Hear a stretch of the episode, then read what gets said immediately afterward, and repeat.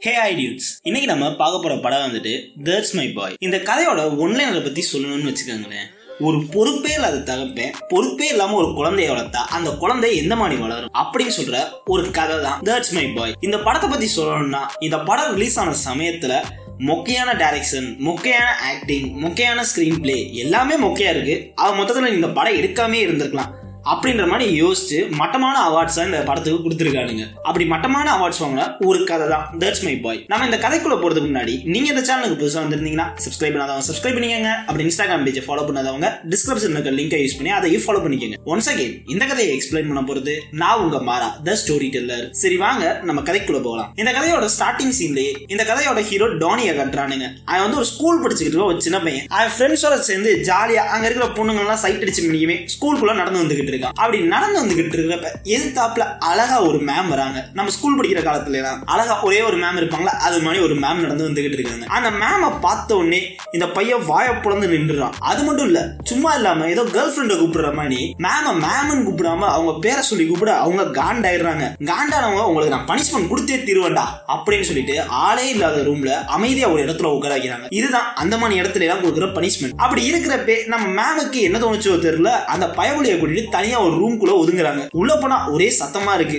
வெளியே அவனோட ஃப்ரெண்ட் ஒருத்தன் உட்காந்துக்கிட்டு என்னது இந்த சத்த விகாரமா இருக்கே அப்படின்ற மாதிரி யோசிச்சுக்கிட்டு இருக்கான் அடுத்த சீன்ல பார்த்தா நம்ம ஹீரோ டானி போயிட்டு அந்த மேமுக்கு எடுபடி வேலையெல்லாம் பாத்துக்கிட்டு இருக்கான். அந்த மேமுக்கு பீர் பாட்டில் கூல் ட்ரிங்க்ஸ் அது இதுன்னு வாங்கி தர இந்த எடுபடி வேலையெல்லாம் பாத்துக்கிட்டு இருக்கான். அப்படியே இவனுங்களுக்குள்ளேயே ஒரு மாதிரி காதல் மலர ஆரம்பிச்சது. அந்த மேமுக்கு இவன் மேல எந்த அளவுக்கு ஒரு காதல் இருக்குன்னா இந்த டானி வந்துட்டு எல்லா சப்ஜெக்ட்லயும் ஃபெயில் ஆகிற ஒரு மக்கு தத்தி. ஆனா இந்த மேமோட சப்ஜெக்ட்ல மட்டும் ஏ பிளஸ் பிளஸ் இல்லைன்னா ஓ அவுட் ஸ்டாண்டிங் தான். அப்படி மாஸ் கட்டிக்கிட்டு இருக்கான். அப்படியே இவனுங்களுக்குள்ள இருக்கிற காதல் ஒரு மாதிரி மறந்துகிட்டே போறப்ப ஒரு நாள் இவனுங்க ஸ்கூல்ல ஒரு ஆனுவல் டே ஃபங்க்ஷன் போயிட்டு இருக்கு.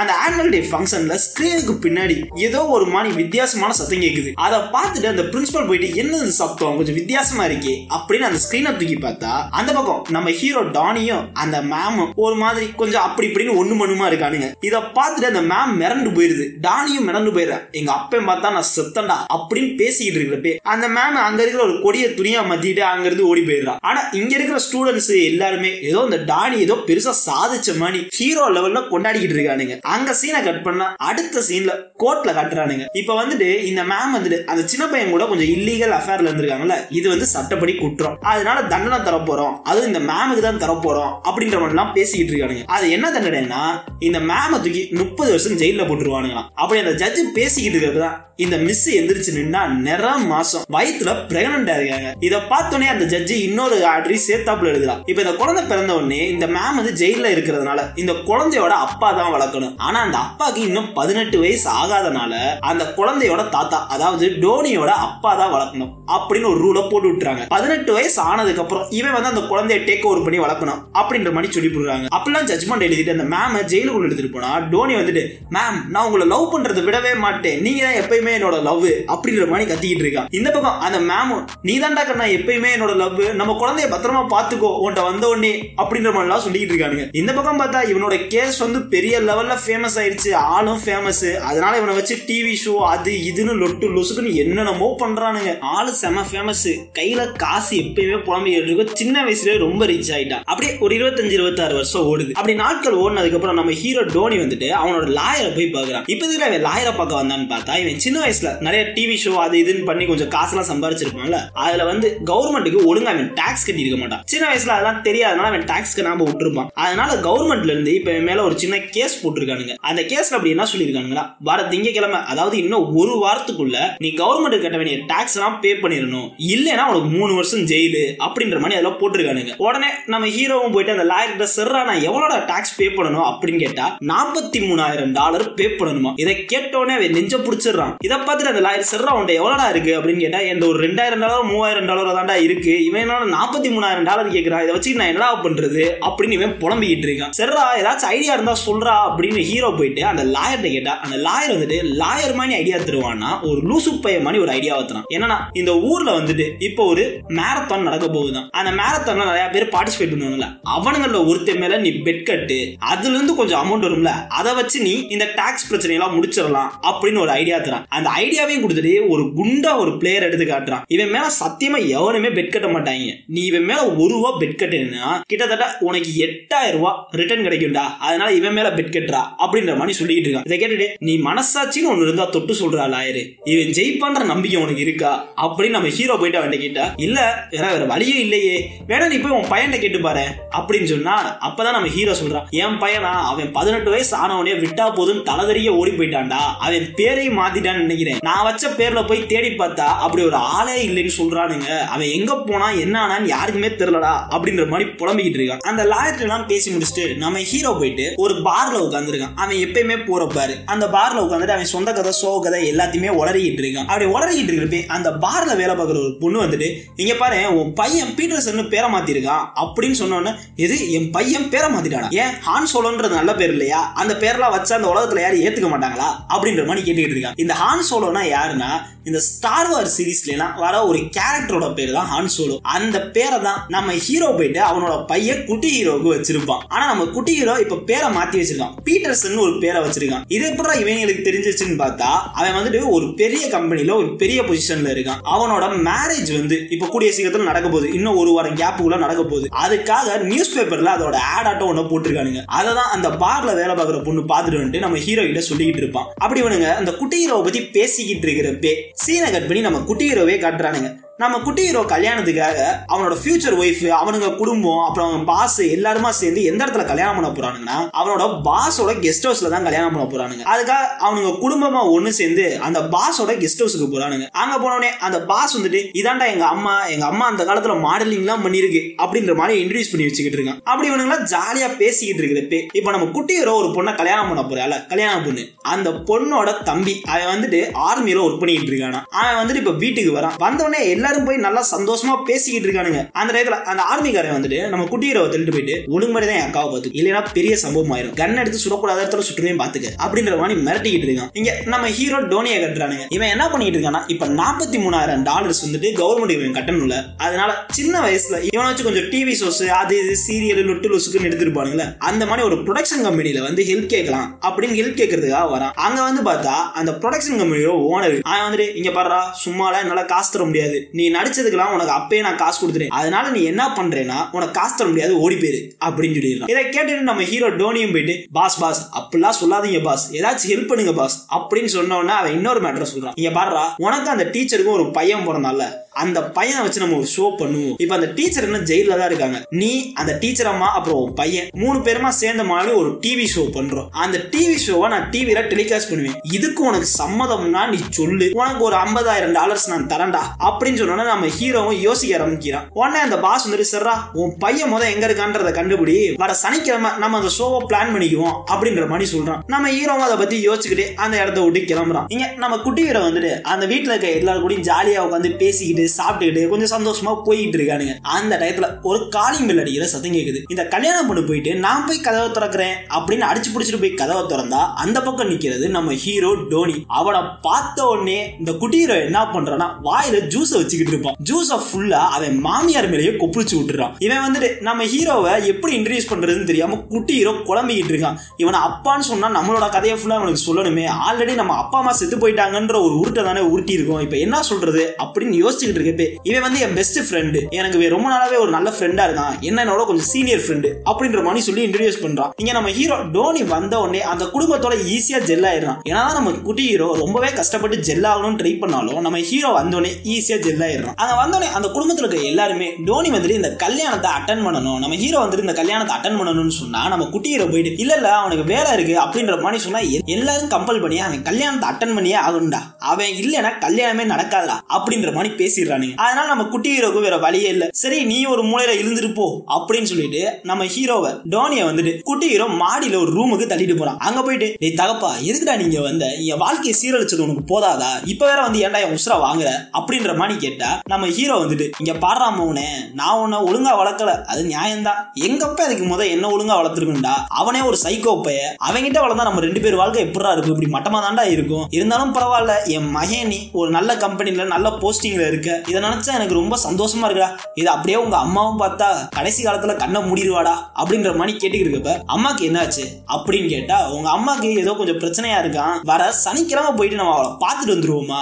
அதுக்கப்புறம் அவளுக்கு ஏதோ ஆபரேஷன் இருக்கான் நம்மளால போய் பார்க்க முடியாதுடா அப்படின்ற மாதிரி சொன்னா நம்ம குட்டியரை வந்துட்டு அதெல்லாம் என்னால முடியவே முடியாது அப்படின்னு நம்ம குட்டியரை சொல்லிடுறான் இங்க இந்த பார்ட்டியும் ஆரம்பிச்சிடுறானுங்க. அப்படி பாட்டி ஆரம்பிச்சோடனே நம்ம குட்டியரை பிடிச்சி எல்லாருமே ஓட்டிக்கிட்டு இருக்கானுங்க. அந்த இடத்துல வந்துட்டு நம்ம ஹீரோ டோனி வந்துட்டு எல்லாரையும் சமாதானப்படுத்திட்டு நல்லா உட்காந்து ஜாலியா பேசிக்கிட்டு இருக்கான். அப்படி பேசிக்கிட்டு இருக்கிறப்ப அங்க ரெண்டு பேர் வரானுங்க. ஒரு ஹஸ்பண்ட் ஒய்ஃப் அவன் வந்துட்டு சார் நீங்க டோனி பர்கர் தானே? நீங்க தானே உங்க டீச்சரை பிரெக்னன்ட் ஆகுனீங்க அவங்களுக்கு கூட இப்போ ஒரு குழந்தை இருக்கு. உங்க பையன் என்ன சார் பண்றான்? அப்படின்ற மாதிரி கேட்ட உடனே எல்லாருமே ஓ அந்த ஃபேமஸ் டோனி பர்கர் நீங்க தானா? உங்க பையன் எப்படி சார் இருக்கான் அப்படின்னு எல்லாருமே விசாரிக்க ஆரம்பிச்சிடுறாங்க நம்ம புள்ளைய மாட்டி விட்டுறக்கூடாதுன்ட்டு என் புள்ள வந்து வேற ஏதோ ஒரு வீட்டுல ஒரு நல்ல இடத்துல வளர்ந்துகிட்டு இருக்கும் அவனை என் கூட நான் வச்சுக்கணும்னு ஆசைப்பட்டேன். ஆனா என்னால முடியல. அதனால வேற ஒரு இடத்துல தத்து கொடுத்துட்டேன் அப்படின்ற மாதிரி தியாகி மாதிரி பேசிக்கிட்டு இருக்கான். இப்ப ஞாயிற்றுக்கிழமை கல்யாணம் இருக்குல்ல அதனால இப்ப சர்ச்சில் போயிட்டு அந்த ஃபாதர் கிட்ட இந்த ஞாயிற்றுக்கிழமை கல்யாணத்தை பத்தி பேசணும் அப்படின்னு சொல்லிட்டு குடும்பமா கிளம்பி அந்த சர்ச்சுக்கு போறானுங்க. சர்ச்சுக்கு போனோடனே அந்த ஃபாதர் வந்துட்டு இந்த பொண்ணு வீட்டு சைடு வந்துட்டு பொண்ணோட அப்பா அம்மா நீங்க தானா அப்படின்னு கேட்டு விசாரிச்சுக்கிட்டு இருக்காப்ல அதுக்கப்புறம் நம்ம குட்டி ஹீரோ பீட்டர்சன் அவன்கிட்ட வந்துட்டு உன்னோட அப்பா அம்மா எங்க இருக்காங்க? எப்படி இருக்காங்க? அப்படின்ற மாதிரி கேட்டா அப்ப அந்த கல்யாண பொண்ணு வந்துட்டு இல்ல சார் அவனோட அப்பா அம்மா வந்து ஒரு ஆக்சிடென்ட்ல இறந்து போயிட்டாங்க. அப்படின்ற மாதிரி சொன்னோன்னே அந்த அந்த பாதிரியாரும் இந்த குட்டி ஹீரோக்காக ஃபீல் பண்ணிட்டு இருக்காப்ல. அப்படி ஃபீல் பண்ணிட்டு இருக்கிறப்ப நம்ம குட்டி ஹீரோ போயிட்டு சார் சார் எங்க அப்பா வந்து ஒன்றும் அவ்வளோ உத்தமையெல்லாம் கிடையாது. அவன் ஒரு லூசு பையன் சார் அவனுக்காகலாம் நீங்க ஃபீல் பண்ணாதீங்க. அப்படின்னு சொன்னோட அந்த பாதிரியார் வந்துட்டு ஏன்டா தம்பி உங்க அப்பா என்னமோ கெட்டவேன்னு சொல்றே தண்ணி அடிப்பானா? அப்படின்னு கேட்டா அதுக்கு நம்ம குட்டி ஹீரோ இல்லைன்றான் உன்னை போட்டு அடிப்பானா? அப்படின்னு கேட்டா அதுக்கும் இல்லைன்றான். உனக்கு சோறு போட மாட்டேன்னா அப்படின்னு கேட்டா அதுக்கும் இல்லைன்றான். ஏண்டா உங்க அப்பே இதுல ஒண்ணுமே பண்ணல. அவனை போய் நீ கெட்டவேன்ற. எங்க அப்பே எனக்கு எல்லாத்தையுமே இதுல பண்ண எனக்கு சோறு போடல தண்ணியை போட்டு வந்து என்னை அடிப்பான் தூக்கி போட்டு மிதிப்பான். அப்படியுமே நான் அவனை நல்லா பேணிக்கிட்டு இருக்கேன். நீ என்னடா இப்படி பேசுற? அப்படின்னு சொல்லிட்டு நம்ம குட்டி சர்ச்சுக்கு வெளியே கூட்டிட்டு போயிட்டு பொல பொலன்னு பொழந்து எடுத்துடுறானுங்க. நம்ம குட்டி அந்த கிழவனை சமாளிக்கவே முடியல. அப்பதான் அந்த மாமனார் வந்துட்டு ஒரு மேட்ரை நம்ம ஹீரோ கையில சொல்றான். என்னன்னா இந்த பாதிரியார் வந்துட்டு முன்னாடி பாக்ஸரா இருந்தானா? பாக்ஸிங் ரிங்லயே வச்சு ஒருத்தனை அடிச்சு கொண்டுட்டானா அதுல சோகமாயிட்டு தான் இப்ப வந்துட்டு பாதிரியாரா இருக்கானா? இதெல்லாம் சொன்ன உடனே நம்ம ஹீரோக்கு என்ன பண்றதுனே புள்ள ஐயோ நம்ம மாமே அடி வாங்கியே செத்துருவானோன்ற பயத்துல அந்த பாதிரியார் ஓடி போய் ஒரு பஞ்சு கொடுக்கலான்னு போறப்ப இவன் பாட்டில தூக்கிட்டு வந்துட்டு அந்த பாதிரியார் தலையிலே ஒரு அடி. அந்த இடத்துல அந்த கிழவே மயங்க மூடி விழுந்துடுறான். இந்த பக்கம் இந்த குடும்பத்துல இருக்க எல்லாருமே போயிட்டு நம்ம குட்டி ஹீரோவை திட்ட ஆரம்பிச்சிடறானுங்க. உன்னால தாண்டா இவ்வளவு பிரச்சனை இப்ப நம்ம சர்ச்சில் இருந்தே வெளியே துரத்தி விட்டானுங்க. இப்ப நம்ம பாதிரியாருக்கு என்னடா பண்றது அப்படின்ற மாதிரி கேட்டுக்கிட்டு இருந்தா அந்த இடத்துல நம்ம ஹீரோ போயிட்டு ஐயோ அவனை அப்படி திட்டாதீங்க. அவன் ரொம்பவே பாவம். உங்க அப்பாவும் கொஞ்சம் மோசமானவங்க. அதனாலதான் அவன் இப்படி பேசிட்டான். அப்படின்னு சொல்லி எல்லாருமே சமாதானப்படுத்திக்கிட்டு இருக்கான். அப்படி சமாதானப்படுத்திக்கிட்டு இருக்கிறப்ப அந்த கூட்டத்தில் இருக்க ஒருத்தன் வந்துட்டு சரி பாதிரியாருக்கு தானே நான் ஏதாச்சும் ஹெல்ப் பண்ணுறேன் அப்படின்னு சொல்லிட்டு அவன் அந்த பாதிரியார் ஒரு பாதிரியார் அரேஞ்ச் பண்ணுறதுக்காக அங்கிட்டு போயிடலாம் இந்த பக்கம் இந்த கல்யாண வேலையை அவசர அவசரமாக நடந்துகிட்டு இருக்கு. அப்படி போயிட்டு இருக்கிறப்ப நம்ம குட்டியில வந்துட்டு அங்கே இருக்கிற எல்லாருக்கும் பேச்சுலர் பார்ட்டி தரணும். அதுக்காக பேச்சுலர் பார்ட்டி தர மாசா ஒரு இடத்துக்கு கூட்டிட்டு போறான்டா அப்படின்னு சொல்லி ஒரு இடத்துக்கு கூட்டிட்டு போறான். இது என்னன்னா இந்த ஃபேஸுக்கு ஃபேஷியல் பண்றது கை காலில் இருக்க நெகத்தை வெட்டி விடுறது காலில் மசாஜ் பண்றது இந்த மாதிரி ஒரு இடத்துக்கு கூட்டிட்டு போறான். அங்க போனவனே நம்ம ஹீரோக்கு வந்துச்சு ஒரு காண்டு. ஏண்டா டேய் இதெல்லாம் ஒரு பேச்சுலர் பார்ட்டியாடா வாங்கடா நான் உங்களுக்கு சொர்க்கத்தை காட்டுறேன் அப்படின்னு சொல்லிட்டு அவன் எப்பயுமே ஒரு பாருக்கு போவான்ல. அந்த பாருக்கு கூட்டிட்டு போயிட்டு அந்த கிள போல்டுகள்லாம் குஜால் பிடித்தி விட்டுரும். எல்லாமே தண்ணி அடிச்சுட்டு ஆரவாரமா அலண்டுகிட்டு தெரியுது. அந்த டயத்துல நம்ம குட்டியில வந்து சோகமா ஒரு இடத்துல தனியா உட்காந்துட்டு இருப்பான் அந்த இடத்துல ஒரு பொண்ணு வந்துட்டு உனக்கு எது சரக்கு வேணுமா? அப்படின்ற மாதிரி கேட்டுக்கிட்டு இருக்கா. உடனே நம்ம குட்டியில போயிட்டு இல்லம்மா அதெல்லாம் வேணாம். அப்படின்னு சொன்ன உடனே அந்த பொண்ணு வந்துட்டு என்ன ஹான் சோலோ இப்பெல்லாம் ஆளே மாறிட்டேன். எல்லாம் பார்க்க வரதே இல்லையே. அப்படின்னு சொன்னோன்னே என் பேர் எப்படி உனக்கு தெரியும்? அப்படின்னு கேட்டா இந்த பொண்ணும் நம்ம குட்டியிலும் சின்ன வயசுல ஒண்ணு மண்ணுமா விளையாண்டுக்கிட்டு தெரிஞ்சவனுங்க. அதை ஞாபகம் வச்சுட்டு தான் அந்த பொண்ணு கேட்டிருப்பா. உடனே நம்ம குட்டியில போயிட்டு எம்மா எம்மா நான் தான் இவனோட பிள்ளைன்றதை மட்டும் சொல்லிடாதம்மா. ரொம்ப அசிங்கமா போயிடும். அப்புறம் கல்யாணத்தையும் நிறுத்திடுவாங்க. அப்படின்னு சொன்னோன்னே இல்ல இல்ல நான் அதெல்லாம் சொல்ல மாட்டேன். நீ ஒன்றும் கவலைப்படாத. அப்படின்னு சொல்லிடுறான். இந்த பக்கம் இவனுங்க பேச்சுலர் பார்ட்டி எல்லாம் முடிச்சுட்டு இந்த கிள போல்ட்டை ஃபுல்லா கார்ல ஏற்றி அனுப்பிச்சு விட்டுறானுங்க. இந்த பக்கம் அப்பனும் மகனுமா சேர்ந்து ஜாலியா கூத்தரிச்சுக்கிட்டு இருக்கானுங்க. அப்பதான் நம்ம ஹீரோ டோனிக்கு வந்து ஒரு ஞாபகம் வருது. நம்ம குட்டி ஹீரோக்கு வந்து சின்ன வயசுல காது குத்தணும் அப்படின்னு அவன் ஆசைப்பட்டு இருப்பான் அதனால என்ன பண்றான்னா அப்ப காது குத்த முடியல. அதனால இப்ப குத்திடலான்னு அவனுக்கு காதை இவனே குத்தி விட்டுறான். நம்ம ஹீரோவோட ஃப்ரெண்ட் வெண்ணிலா ஐஸ்னு ஒருத்தர் இருப்பான். அவனை போய் பார்க்குறானுங்க. இவனுங்க மூணு பேருமா சேர்ந்து ஊரையே நாஸ்தி பண்ணுறானுங்க ஏதோ ஹேங் ஓவர் படத்தில் பேங்காக்கள் சம்பவம் பண்ணுற மாதிரி அந்த யூஎஸ்ஏ சம்பவம் பண்ணிட்டு இருக்காருங்க இந்த சம்பவத்தெல்லாம் பண்ணி முடிச்சதுக்கு அப்புறம் நம்ம குட்டி ஹீரோவை போயிட்டு சர்ரா நீ சைக்கிள் ஓட்டுறா அப்படின்னு சொன்னா டேய் தகப்பா என்னடா லூஸ் பண்ணி பேசிக்கிட்டு இருக்க? நீ எப்படா எனக்கு சைக்கிள் ஓட்ட சொல்லி கொடுத்த? நான் எப்படா சைக்கிள் ஓட்டுறது? அப்படின்னு குட்டி ஹீரோ கேட்டுக்கிட்டு இருக்கான். சர்ரா மவனே நான் உனக்கு சைக்கிள் ஓட்ட சொல்லி தரல வா நான் உனக்கு இப்ப சொல்லி தரேன். அப்படின்னு நம்ம ஹீரோவும் அவனுக்கு சைக்கிள் ஓட்ட சொல்லி தரதுக்காக அங்க இருந்து ஒரு சின்ன பிள்ளையோட சைக்கிளை பிடிங்கி அவனுக்கு சைக்கிள் ஓட்ட சொல்லி கொடுத்துக்கிட்டு இருக்கான். அப்படி சைக்கிள் ஓட்ட சொல்லி கொடுக்குறப்பே நம்ம குட்டி ஹீரோ போயிட்டு இரா தகப்பா நான் இந்த அண்டர் வேற போட்டுட்டு வந்துடுறேன் அப்படின்னு சொல்லிங்க எதுக்குடா நீ இன்னும் கூட ஜட்டி போடாம சுத்திக்கிட்டு இருக்க அப்படின்னு டோனி போயிட்டு நம்ம குட்டி ஹீரோட்ட கேட்டா இல்லடா தாப்பா நீ வந்து சின்ன வயசுல ஸ்கூல்ல விட்டுருவ.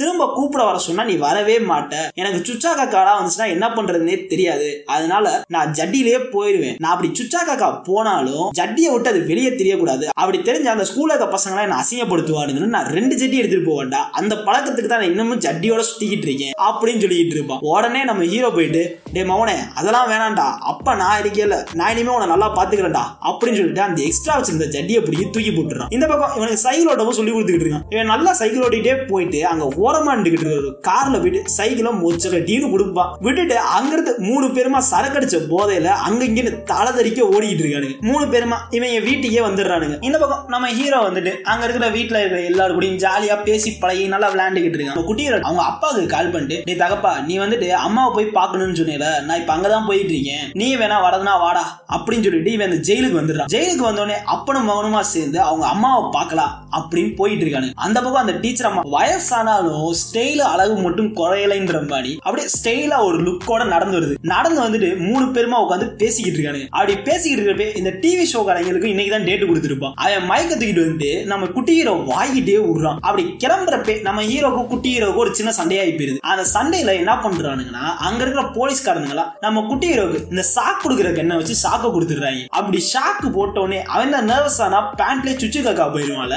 அவன் அப்படியே சுச்சுக்காக்கா போயிடுறான். இதே அந்த டிவி ஷோக்காரங்க ஃபுல்லா ரெக்கார்ட் பண்ணிடுறானுங்க. இப்படி ரெக்கார்ட் பண்ண கான்ல நம்ம குட்டி ஹீரோ டே தகப்பா இனிமே என் மூஞ்சிலே முடிக்காதரா அப்படின்னு சொல்லிட்டு அவன் அங்கிருந்து ஓடி போயிடுறான். இந்த பக்கம் சரி புள்ளதான் போயிட்டா நமக்கு காசாச்சும் கிடைக்குமா? அப்படின்னு போயிட்டு அந்த ப்ரொடக்ஷன் ஹவுஸ் போய் கேட்டா இங்க பாரு உன் பையன் வந்து எந்த டாக்குமெண்ட்லயும் சைன் போடல. அதனால எங்களால டிவில அதை டெலிகாஸ்ட் பண்ண முடியாது. அதனால உனக்கும் காசு தர முடியாதுடா அப்படின்னு சொல்லிடுறானுங்க. இங்க மறுநாள் விடிஞ்சா கல்யாணம். அதனால குட்டி ஹீரோ குடும்பத்தோட சேர்ந்து அந்த கல்யாணம் நடக்கிற இடத்துக்கு போயிடுறானுங்க. இங்க நம்ம ஹீரோ டோனி வந்துட்டு சரி நம்ம பிள்ளையுமே நம்ம மூஞ்சிலே முடிக்க மாட்டான். அதனால நம்ம பொருள் எல்லாம் தூக்கிட்டு நம்ம நம்ம வேலையை பார்க்க போகலாம் அப்படின்னு சொல்லிட்டு அங்க இருக்கிற பொருள் எல்லாம் பேக் பண்றதுக்காக வந்தா இங்க அந்த கல்யாண பொண்ணு யார் கூடயோ பேசுற மாதிரி இருக்கு. அவ அப்படி யார் கூட பேசிக்கிட்டு இருக்கானா இந்த கம்பெனியோட ஓனர் கூட தான் பேசிக்கிட்டு இருக்கா. அவ பேசுறது வேற கொஞ்சம் சரியில்லாத மாதிரி இருக்கு. ஏதோ இல்லீகல் அஃபேர் இருக்கிற மாதிரி இருக்கு. அதனால நம்ம ஹீரோ என்ன பண்றானா அன்னைக்கு ஈவினிங் வந்து ஒரு என்கேஜ்மெண்ட் ஆட்டம் அவனுங்க பிளான் பண்ணிருப்பானுங்க அந்த என்கேஜ்மெண்ட்ல போயிட்டு நம்ம மயங்கிட்ட எல்லா மேட்டரையும் சொல்லிடலாம் அப்படின்னு போய் சொல்லலாம்னு போய் சொன்னா அப்பதான் அந்த கல்யாணம் பொண்ணு ஒரு குண்டை தூக்கி போட்டு உடைக்கிறா. அவ யார்கிட்ட பேசிக்கிட்டு இருப்பானா அந்த கம்பெனியில ஓனர்கிட்ட கிடையாது. ஒரு நியூஸ் பேப்பர்காரன்ட்ட பேசிக்கிட்டு இருப்பா. இவனுக்கு கல்யாணம் நடக்க போதில்ல அதை வந்து நியூஸ் பேப்பரில் போடணும்ன்ற மேட்டர் தான் அவள் சொல்லியிருப்பா. அதை தான் வந்துட்டு நம்ம குட்டி ஹீரோக்கு தெரியக்கூடாது அப்படின்றதே அவள் சொல்லியிருப்பா. இதெல்லாம் கேட்டோடனே நம்ம ஹீரோ சோ சேட் ஆயிடுவான். சாரிம்மா தெரியாம பண்ணிட்டேன். நான் உங்க கல்யாணத்துல கூட இருக்க மாட்டேன். நான் இந்த இடத்த விட்டு கிளம்பிடுறேன். அப்படின்னு சொல்லிட்டு அவன் அந்த இடத்த விட்டு கிளம்பி போயிடுறான். இருந்தாலும் நம்ம ஹீரோக்கு வந்துட்டு சார் ஒரு பொண்ணை போய் இப்படி அசிங்கமா பேசிட்டோமே அவட்ட சாரி கேட்டே தீரணும். அப்படின்னு சொல்லிட்டு அவ தங்கி இருக்கிற ஹோட்டல் ரூம்ல போயிட்டு ஐஸ்கிரீம்லாம் வாங்கிட்டு சாரி கேட்கலான்னு போயிட்டு அவ தங்கி இருக்கிற ரூம் கதவை தட்டலான்னு போனா உள்ள இருந்து ஒரு மானி சத்தம் கேட்க ஆரம்பிக்குது இது என்ன சத்தம் ஒரு மாதிரி வித்தியாசமா இருக்கு. சரி நம்ம ஜன்னல் வழியா சுத்தி போய் பார்ப்போம் அப்படின்னு சொல்லிட்டு பக்கத்து ரூம் உள்ள போயிட்டு அது ஜன்னல் வழியா வந்து இந்த ரூம் ஜன்னல் வழியா இந்த ரூம்குள்ள வந்துடுறான். உள்ள வந்து பார்த்தா அந்த கல்யாண பொண்ணு வேறவன் கூட கொஞ்சம் ஒண்ணு மண்ணுமா அப்படி இப்படின்னு இருக்கா. இது யாரான்னு போய் பார்த்தா இந்த கல்யாண பொண்ணோட தம்பின்னு ஒரு ஆர்மிக்காரனை கட்டிட்டு அவன் கூட இருக்கான். இதை பார்த்த உடனே நம்ம ஹீரோக்கு நெஞ்ச பிடிச்சிருது. இருங்கடா இதை போய் நான் குட்டி ஹீரோட்ட சொல்லி உங்க கல்யாணத்தையே நான் நிப்பாட்டுறேன் அப்படின்னு சொன்னா அந்த பொண்ணு பினான்சியலா நம்ம ஹீரோவை பிளாக் பண்றான் இங்க பாரு உனக்கு நாற்பத்தி மூணாயிரம் டாலர்ஸ் தேவைப்படுது. நான் வந்து உனக்கு ஐம்பதாயிரம் டாலர்ஸ் தரேன். நீ கல்யாணம் வரைக்கும் வாயை மூடிட்டு இருந்தேன்னா மறுநாள் நீ போய் பேங்க்ல எடுத்துக்கலாம். அப்படின்னு சொன்ன உடனே நம்ம ஹீரோவும் அதுக்கு ஓகேன்னு சொல்லிடுறான். அந்த இடத்துல நம்ம ஹீரோவுக்கு ஐயோ நம்மளோட பையனோட வாழ்க்கை இப்படி நாசமா போக போதே நம்ம கூட ஜெயிலுக்கு போனா பரவாயில்ல நம்ம பையனோட வாழ்க்கையை முத காப்பாத்தணும் அப்படின்னு சொல்லிட்டு அவனும் நம்ம ஹீரோவும் நம்ம ஹீரோவோட ஃப்ரெண்டு வெனிலா ஐஸும் ரெண்டு பேருமா அறக்க பிறகு அங்க ஓடி வரானுங்க. அங்க ஓடி வந்த குழப்பத்துல மூச்சு வேற வாங்கிட்டு இருக்கும் அதுல என்ன பண்றானுங்கன்னா இந்த கல்யாண பொண்ணு கிட்ட போயிட்டு ஹீரோ கிட்ட குட்டி ஹீரோ கிட்ட எல்லா உண்மையும் நீ சொல்லு அப்படின்னு சொல்றதுக்கு பதிலா குட்டி ஹீரோ கிட்ட போயிட்டு நீ எல்லா உண்மையும் சொல்லு கல்யாணம் பொண்ணுகிட்ட நீ ஒரு உண்மையை மறைக்கல அதை சொல்றா அப்படின்னு சொல்லி போடுறான். அவனும் சரி நம்ம மகேன்றதை மறைக்கிறோன்றதா சொல்லிட்டு இருக்கான் போல அப்படின்னு அவனை அந்த உண்மையே சொல்லிடுறான். சொன்ன கல்யாணம் பொண்ணு ஆ சரி இதெல்லாம் ஒரு பிரச்சனை இல்ல. உன் மேல அதுல எந்த தப்பும் இல்லையே. நான் அவனை கல்யாணம் பண்ணிக்கிறேன். அப்படின்னு சொல்லிடுறான். இதை கேட்ட உடனே அந்த ஆர்மிக்காரை வந்துட்டு இப்ப கூட என் அக்கா கொடுத்த ஐம்பதாயிரம் டாலர் செக்கை என்னால கேன்சல் பண்ண முடியும்டா. அப்படின்னு சொன்ன எல்லாருமே சாக் ஆயிடுறாங்க. என்ன ஐம்பதாயிரம் டாலர் செக்கு எதுக்காக நீ எங்க அப்பனுக்கு ஐம்பதாயிரம் டாலர் கொடுத்த? அப்படின்னு கேட்டா இப்ப நீ உண்மையா என் பையன்கிட்ட சொல்லு அப்படின்னு சொன்னோடனே அவ போயிட்டு அந்த உண்மையை சொல்லிடுறான் நானும் என் தம்பியும் கொஞ்சம் இல்லீகல் அஃபேர்ல இருந்தோம் அப்படின்ட்டு. இத சொன்ன உடனே நம்ம குட்டி ஹீரோ வாழ்க்கையே வெறுத்து வாயை விட்டு கத்திடுறான். இதை கேட்டுட்டு அந்த கல்யாண பொண்ணோட அப்பா அம்மாவும் அடைச்ச என் பசங்க இவ்வளவு கேவலமானவங்களா? அப்படின்ற மாதிரி கதை ஆரம்பிச்சிடுறானுங்க. அப்படி அந்த குட்டி ஹீரோ வந்துகிட்டு இருக்கிறப்ப அவனோட ஓனர்கிட்ட போயிட்டு என் பாடா நான் இனிமே வேலைக்கு வர மாட்டேன் என் ரிசனேஷன் லெட்டர் தான்டா உன் டேபிள்ல இருக்கும் அப்படின்ற மாதிரி சொன்னா அந்த ஆளு இல்லடா மவனே நீ என் கம்பெனியில் வேலை படுறா அப்படின்ற மாதிரி பேசிக்கிட்டு இருப்ப அந்த வெனிலா ஐஸ் வந்துட்டு இன்னொரு மேட்டர் சொல்றான். உன் பினான்சி அந்த கல்யாணம் பொண்ணு இருக்கால அவ இவன் கூட இல்லீகல் அஃபேர்ல இருந்தாடா அப்படின்னு சொன்னோட அவனுக்கு கூட மட்டும் ஷாக் ஆயிருது. இவன் ஒரு மாதிரி ஃபீல் ஆயிடுறான். அப்பதான் ஐயோ நம்ம மய ஃபீல் ஆகுறானே அவன் மனசு நம்ம குளிர வைக்கணும் அப்படின்னு போயிட்டு நம்ம ஹீரோ இன்னொரு மேட்டர் சொல்கிறான் என்னன்னா நம்ம ஹீரோவும் அந்த வெனிலா ஐஸும் சேர்ந்து அந்த ஓனரோட அம்மா இருக்கும்ல அந்த தாய் கிழவி அந்த தாய் கிழவியை பங்கம் பண்ணியிருப்பானுங்க. இதை சொன்ன உடனே அந்த ஓனர் வாய பிளந்துடுறான். இப்ப இவனுங்க எல்லாம் ஒன்னா சேர்ந்து அந்த பாருக்கு வந்துடுறானுங்க. பாருக்கு வந்த உடனே நம்ம குட்டியில போயிட்டு டே தகப்பா நீ ஜெயிலுக்கு போகாம இருக்கிறதுக்கு உனக்கு எவ்வளவு அமௌண்ட் வேணுமோ அதை சொல்றா நான் உனக்கு தரேன் அப்படின்னு சொல்லிட்டு இருந்தா இல்லடா மௌனே என்னால நீ ரொம்பவே கஷ்டப்பட்டுட்ட. அந்த ஜெயிலுக்கு போறதும் போகாது என் பிரச்சனை நான் அதை பாத்துக்கிறேன்டா அப்படின்ற மாதிரி பேசினா அங்க லாயர் குடுகுடுன்னு ஓடி வரான். ஓடி வந்துட்டு டேய் அந்த டிவியை பாருங்கடா அந்த மேரத்தான் ரேஸ்ல அந்த குண்டை முந்திக்கிட்டு ஓடுறான்டா அப்படின்னு சொன்னா இவங்க டிவியை போட்டு பார்த்தா அந்த குண்டை கஷ்டப்பட்டு பிராக்டிஸ் எல்லாம் பண்ணி உடம்ப குறைக்காம அந்த குண்டா இருந்த பொசிஷன்லயே ஓடி வந்து ஃபர்ஸ்ட் பிளேஸ் அடிச்சிடறான். இவன் மேலதான் ஒரு ரூபா கட்டினா எட்டாயிரம் வருமே. நம்ம ஹீரோ ரெண்டாயிரத்தை அவன் மேல இன்வெஸ்ட் பண்ணியிருப்பான். இப்போ கோடி கணக்குல வந்துருச்சு. இப்போ இவன் பேங்க்கு கட்ட வேண்டிய காசு போக இவன் புள்ளையாண்டா. ஒரு கம்பெனி ஆரம்பிச்சான்னா அதுக்கு கூட இன்வெஸ்ட் பண்ற லெவலுக்கு இவனுக்கு காசு வந்துருச்சு. இந்த பக்கம் நம்ம குட்டி ஹீரோவும் போயிட்டு அந்த பார்ல ஒரு பொண்ணு இருப்பாள்? அந்த குட்டி ஹீரோவோட சைல்ட்ஹுட் ஃப்ரெண்டு அவ கூட கொஞ்சம் நல்ல ஃப்ரெண்ட்ஷிப்ல ஓடிக்கிட்டு இருக்கு. ஒரு சின்ன கிரஷ் ஷாட்டை ஓடிக்கிட்டு இருக்கு. அப்படியே ஒரு ஹாப்பி எண்டிங்கோட டேரக்டர் எண்டு கார்டு போட்டு இந்த கதையை முடிக்கிறாப்ல இந்த வீடியோ உங்களுக்கு பிடிச்சிருந்துச்சுன்னா லைக் பண்ணுங்க கமெண்ட் பண்ணுங்க. அப்புறம் உங்க ஃப்ரெண்ட்ஸ் அண்ட் ஃபேமிலிக்கு ஷேர் பண்ணுங்க. மறக்காம நம்ம சேனலை சப்ஸ்கிரைப் பண்ணிடுங்க தேங்க்யூ